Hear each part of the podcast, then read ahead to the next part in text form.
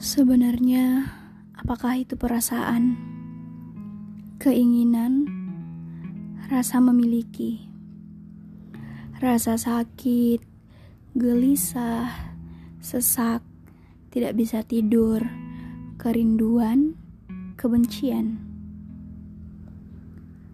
Bukankah dengan berlalunya waktu, semuanya seperti gelas kosong yang berdebu? Begitu-begitu saja, tidak istimewa. Malah lucu serta gemes saat dikenang. Sebenarnya, apakah pengorbanan memiliki harga dan batasan? Atau priceless, tidak terbeli dengan uang?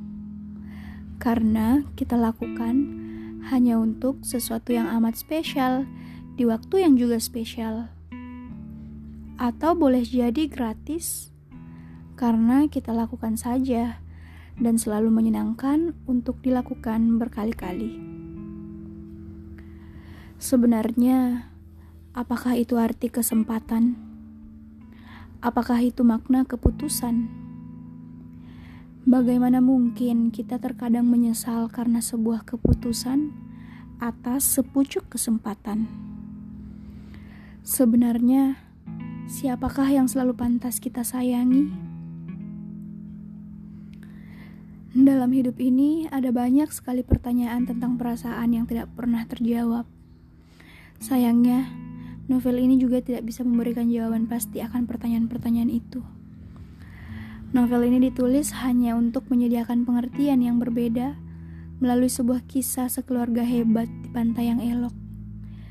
Semoga setelah membacanya, kita akan memiliki satu ruang kecil yang baru di hati. Mari kita sebut dengan kamar pemahaman yang baru. Selamat membaca.